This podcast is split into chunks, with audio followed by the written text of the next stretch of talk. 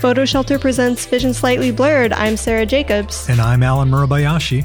Allen, I see that PhotoShelter is hosting a very exciting webinar this month. Uh, it'll be a conversation with the founder of the database and collective Black Women Photographers, Polly Irungu, along with photographers Dee Dwyer and Alexis Hunley. Um, they'll be discussing how photography and the images that are published in the media um, generally impact culture, uh, people's worldview, and their sense of self and uh, our sense of self.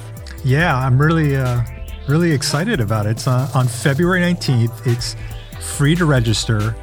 Polly, you know, she's she's a 26 year old woman who created Black Women Photographers in July 2020, which now feels like a decade ago. it does, just in terms of our weird timing and also how much it has really blown up it and really grown. Has. Well, you know, to her to her credit, she was out there very early on, uh, you know, asking for donations in order that um, literally black photographers around the world could apply for grants, for example. So she would say, it mm. costs $25 to apply for this grant, but I know a lot of people can't afford that. Who can help these people out? And she was just saying, you know, uh, Venmo me money and I'm going to distribute it. And a lot of people just thought it was, you know, cool, you know, and like half of me said, uh, but what are the tax implications and how do we really know whether she's going to donate the money? And then the other half of me was like, you know what? This is how we need to do it nowadays. If if you find yeah. someone you can trust and yeah. they have a good cause and they act as the conduit and you know tax implications be damned and you know we'll let her figure that on her own.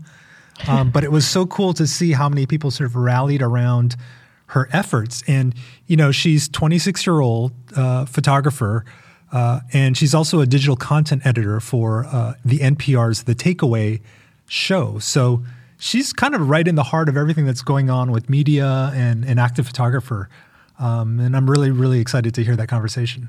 Definitely. She has got a lot going on between Black women photographers, her full time job at the takeaway. She's also a, a, photographer herself and a writer. Plus, she's always busy on Twitter coordinating talks and stuff. They recently had Pete Souza on and interviewed I him. I saw that. Super cool. Super cool. There was a, a, a cool article in The Loop uh, entitled Disrupting the Myth that black women photographers are hard to find. It's an interview with Polly. Uh, just wonderful insight. Uh, we should also mention the two other photographers that will be joining Polly that day Dee Dwyer and Alexis Hunley. Dee Dwyer is a Washington, D.C. based photographer, um, and she calls herself the visual voice of the people and really focused on documentary photographer as it relates to kind of humanity, if you will. And Alexis is based in LA she does a lot of storytelling to celebrate uh, the beauty and complexity of living as a human. Um, so I think you know this group of people has done a lot with looking at community and documenting the lives of people, particularly uh, Black people in, in the United States.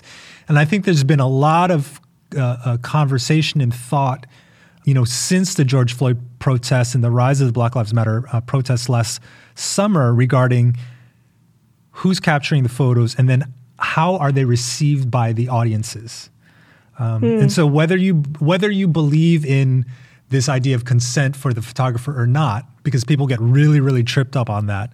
I do think sure. we can all agree that once the photographer is out of the once the photo is out of the photographer's hands, people will react in many many different ways.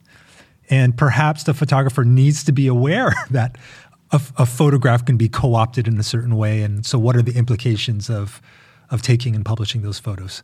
So once again february 19th it's free. You can sign up on photoshelter.com we'll have that link uh, to sign up and all the other links that we talk about on our blog at blog.photoshelter.com I also just want to mention that Black Women Photographers is currently having a Black History Month print sale that'll go on through February. Um, prints range between fifty and two hundred and ten dollars, depending on the size of the print. Um, and honestly, it's some really beautiful work. Sarah, did you uh, happen to watch the Super Bowl yesterday? I didn't. I watched the halftime show and then I left the room. I, I got to be, you know, I turned it on. I I have CBS All Access, which is their streaming uh, product, and um, they were having bugs at the beginning of the broadcast. Oh, really? So I couldn't get on there, and I was like, ah, do I really need to watch it this year? Because I wasn't really interested in it. I watched a little bit of the first quarter, and then I just kind of turned it off. Um, but of course, millions of people watch it, and of course, mm-hmm. every year they try to outdo themselves. There's a, a pretty interesting interview with Max Wolfson, who's the director of photography for North America for Getty Images, uh, on the website fansided.com. And he said that during a typical Super Bowl, uh, Getty Images will usually have about 14 photographers and they'll take about 100,000 photos, edit Oof. that down to a few thousand to deliver to their customers. But this year they scaled back, so they're only going to have 40 to 50,000 photos. I mean, it, the, scale of what they do is, is just sort of mind blowing. Well, there was definitely some great images that came out of Getty, obviously, of course, um, but there was also some really bad images. I was I was disappointed to see some of just the low quality images of the Weeknd. Okay, I'm I'm only here for Weeknd content, just yeah. FYI about the Super Bowl. Um, this particular one was taken by Kevin Cox, who took a, a, a slew, a ton of them during the entire uh, game. But the images of the Weeknd, not great. I don't know why. just like the quality is bad. It's yeah. noisy. It's crunchy. I don't know what was going on. Well, I don't know the details uh, about the Super Bowl, but we've talked about Getty's coverage of the Olympics in the past. And in those situations, the photographers are shooting tethered. So there's literally an Ethernet cable going to their camera. They shoot JPEG, and then every single image that, that they take is sent to a photo editor who does a quick edit and then throws it out on the wire.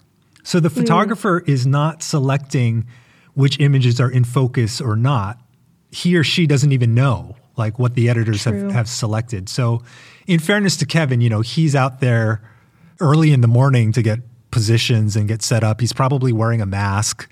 He's shooting oh, all yeah. of this stuff, right? Oof. And then yes. this image that's like slightly blurry gets thrown up on the wire and it makes him look bad, but you know, it's not it's really not his fault no, of course. He he had some other great images as well, um, I, which I'm looking at, and honestly, I can't even describe what's going on because I don't know football.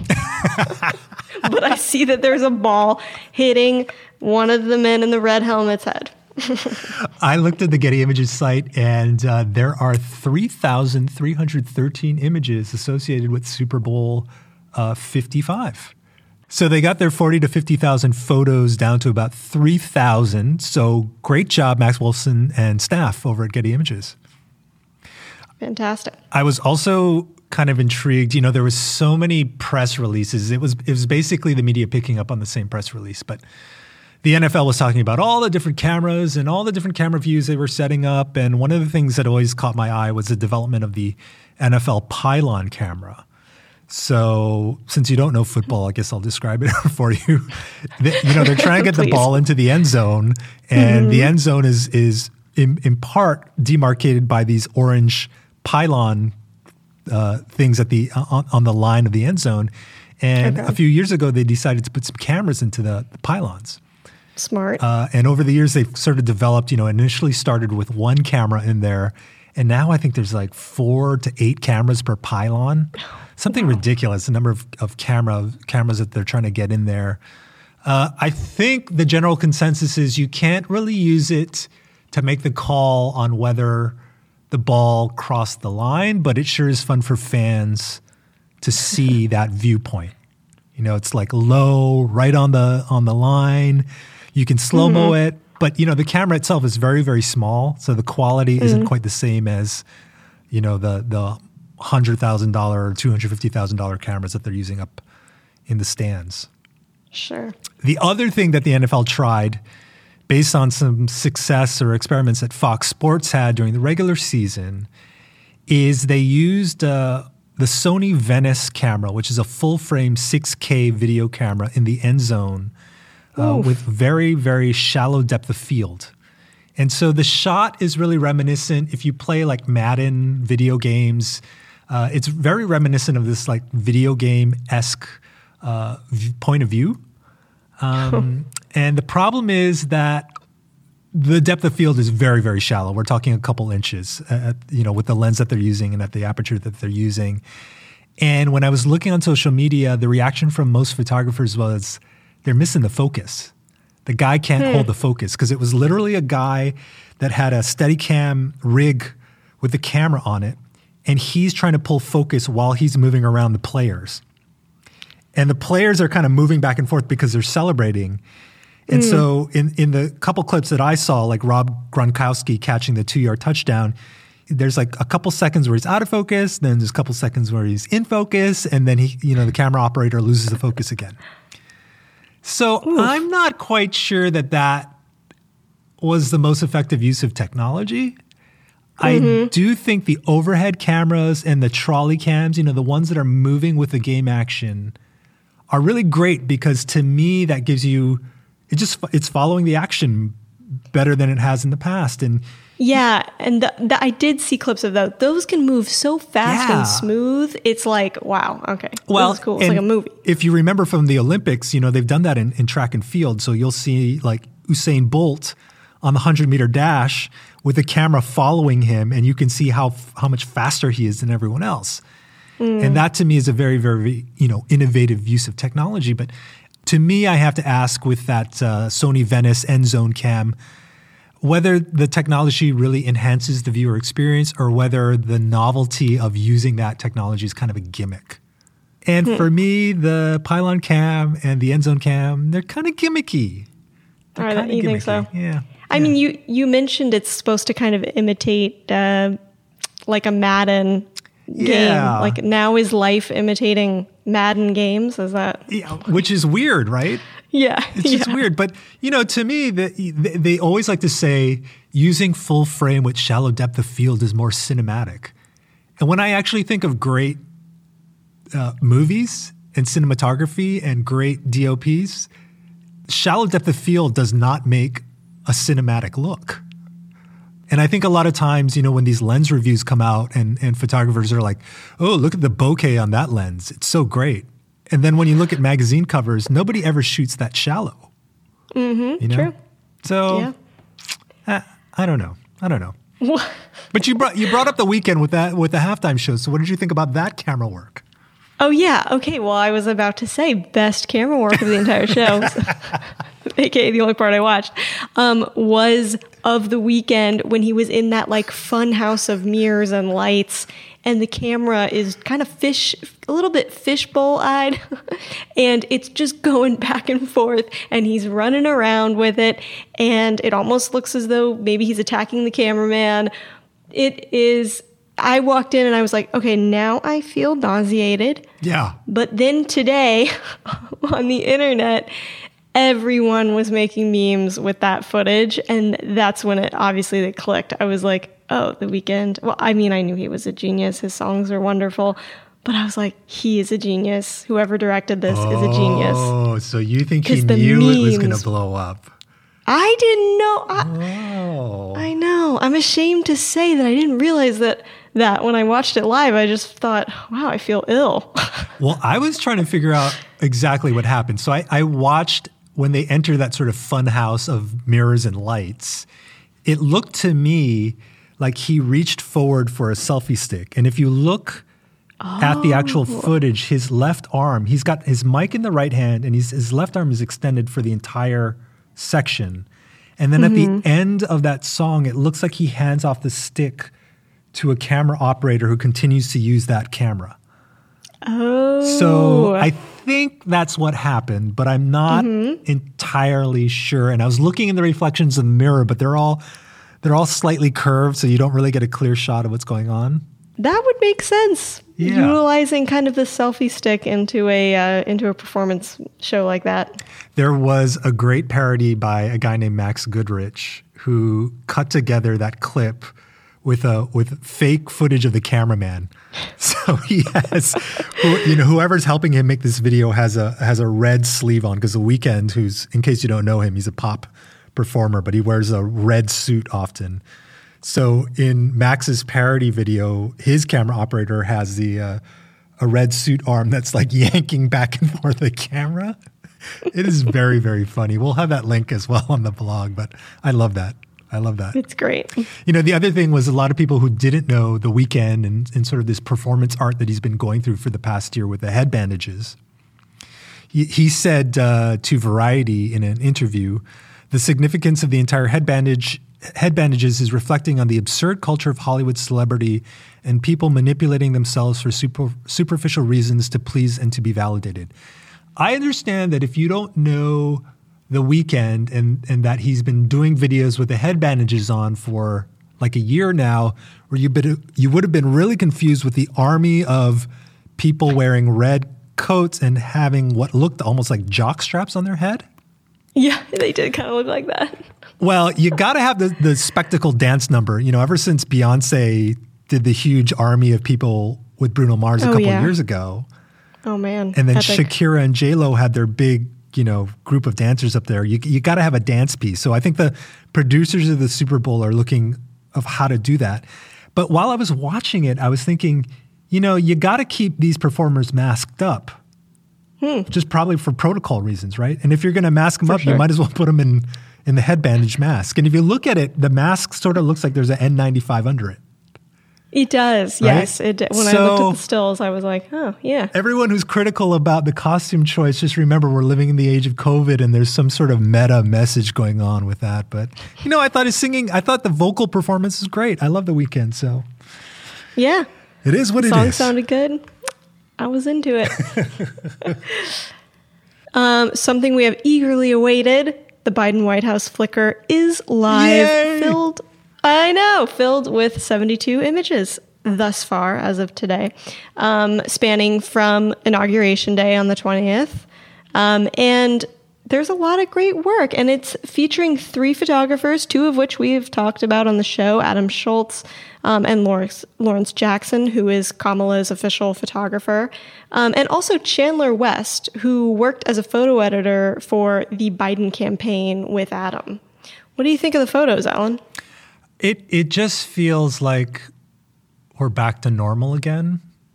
I mean, I know that Pete and his photo office started the Flickr feed, so it's not like there was this long lineage of using Flickr to deliver uh, presidential photos. But I think we got so used to eight years of having great photography be a part of uh, the office of the President of the United States. And when Trump came into office and Sheila Craighead took over, it it it just felt like a real disappointment because the quality of photo and the access that Sheila was given was just not the same. Like she clearly didn't have the same relationship with Trump that Souza had to Obama. Trump clearly didn't want to use photos in the way that Souza and Obama wanted to use photos.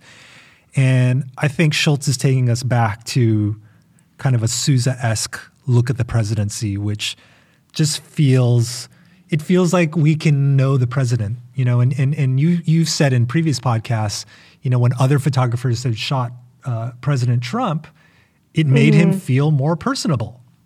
Yeah, it did. It did. Whereas the official White House photo- yeah, photographs of him absolutely did not. You know, one thing obviously that is so glaring in all of these images is the space between everybody. I mean, they are really Yeah. they're doing it. They're abiding by the rules. I am happy to see it. But in terms of a photo, it doesn't make for great photos. No. And the, You and the masks, you know, they're all wearing masks and you don't see a full facial expression. Um, yeah. And so it, I, I felt, I was happy to see these images, and a small part of me also just felt fatigue, like COVID fatigue. Like, mm-hmm. man, come on, can we get over this already? But, you know, this is the era that we're living at. And when people look at these photos in 50 years, 100 years, they'll be like, oh, yeah, I remember the pandemic of 2020 with COVID 19, you know? Yep. I'll say, how could you forget? But it's February 8th already, and they only have the, the first weeks of, uh, of photos going up to January 27th. So, Adam, get on it. Let's go. I know. Get on it. It's also a pretty tight edit, I gotta say, Yeah. which is good. Anyway. Lastly, today we celebrate uh, the life and death of Ricky Powell, who many people refer to as the fourth Beastie Boy. He, he was actually not a Beastie Boy, he was a photographer for the Beastie Boys. And uh, just an interesting, you know, born and bred New York character. Uh, there's a piece in New York Magazine. Uh, there's a quote where he says, Nor was he a paparazzo chasing down celebrities. He worked somewhere in between the raparazzo of the village, he called himself. So he covered a lot of hip hop culture uh, and became friends with a lot of the old school uh, people, you know, in part because of his connection with the Beastie Boys. He was in with LL Cool J, Run DMC. He was super cool. Uh, and in fact, like the only time he really left New York was to go tour with the Beastie Boys and Run DMC. You know, this, this New York Mag piece says Powell occupied a rare position as a white guy who was able to move within the largely black hip hop culture much of that access can be attributed to his connection with the Beastie Boys, outliers who trace a similar path, but Powell possessed a certain sincerity that people seemed drawn to, a quality Powell himself joked he never fully understood. And LL Cool J says, you know, partially in jest, I was never sure that Ricky was white.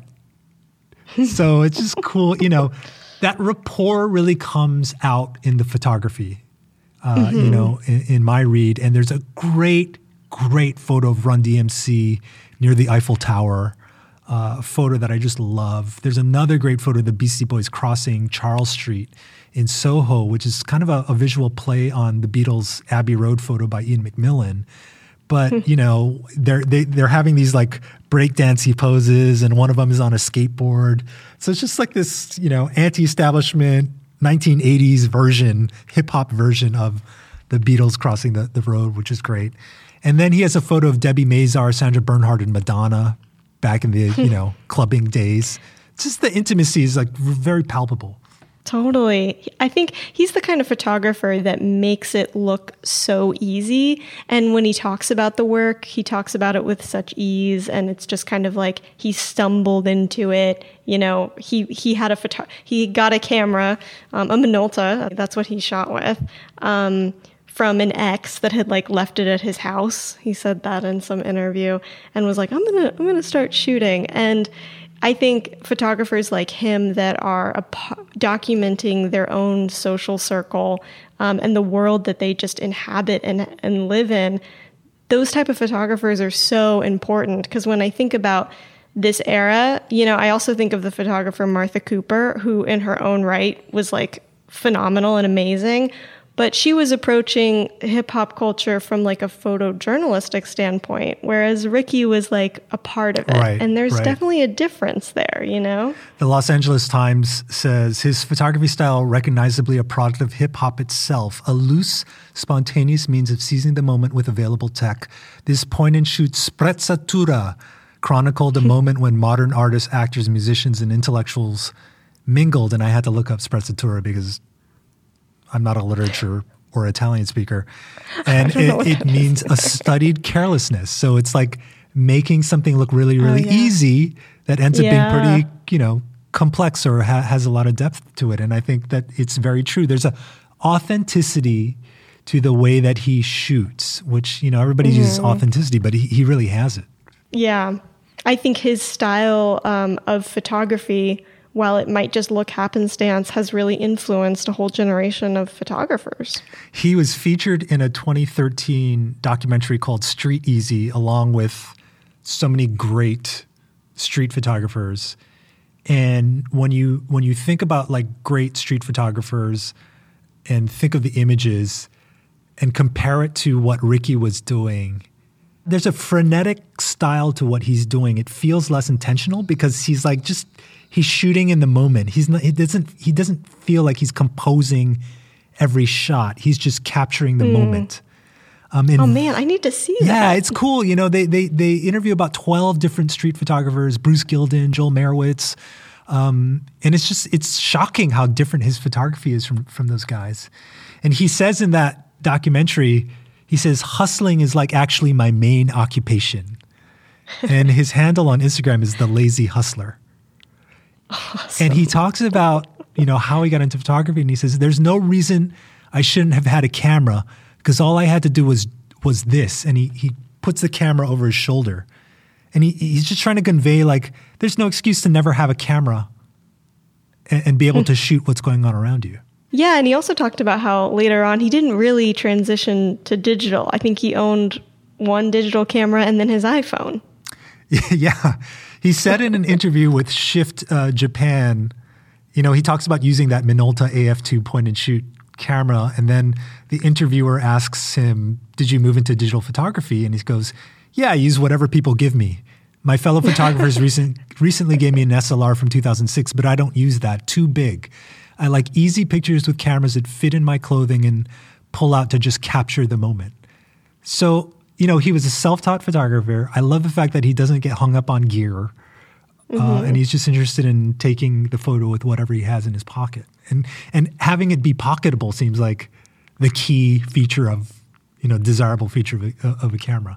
Yeah, absolutely. Ugh, what a genius. There was a, a, documentary specifically about him that premiered at the 2020 Tribeca Film Festival called Ricky Powell, the Individualist. Uh, I looked at the trailer. It looks it looks pretty cool. He he was a character that wasn't without trouble. Um, the Times obit, you know, kind of mentions how he he grew up with the Beastie Boys, but in the mid '90s, the Beastie Boys got more mature about what they were doing, um, kind of focused more on social causes, and Ricky just kind of stayed the same. And he had a drug addiction, and you know, he's a complicated character. Mm. He died of heart failure just this week. So sad. Very sad. So, RIP to a, a wonderful documentarian of hip hop culture in the New York scene from the 80s and 90s, Ricky Powell. Fantastic photography. I love his outlook on, on photos. Doesn't over intellectualize the process of taking photos, and yet comes up with a shot. What more could you ask? Uh, all the links we talked about today you can find at our blog on blog.photoshelter.com. Hit that subscribe button, leave us a comment. You can always tweet at photoshelter to leave us a comment as well. Thanks for listening. We'll talk to you next week. Bye bye. PhotoShelter is the online leader for photography websites and workflow tools. Archive, distribute, and sell your photos in a mobile-friendly, responsive website. Try one free for 14 days at photoshelter.com slash podcast. Then download one of our free educational guides at photoshelter.com slash resources.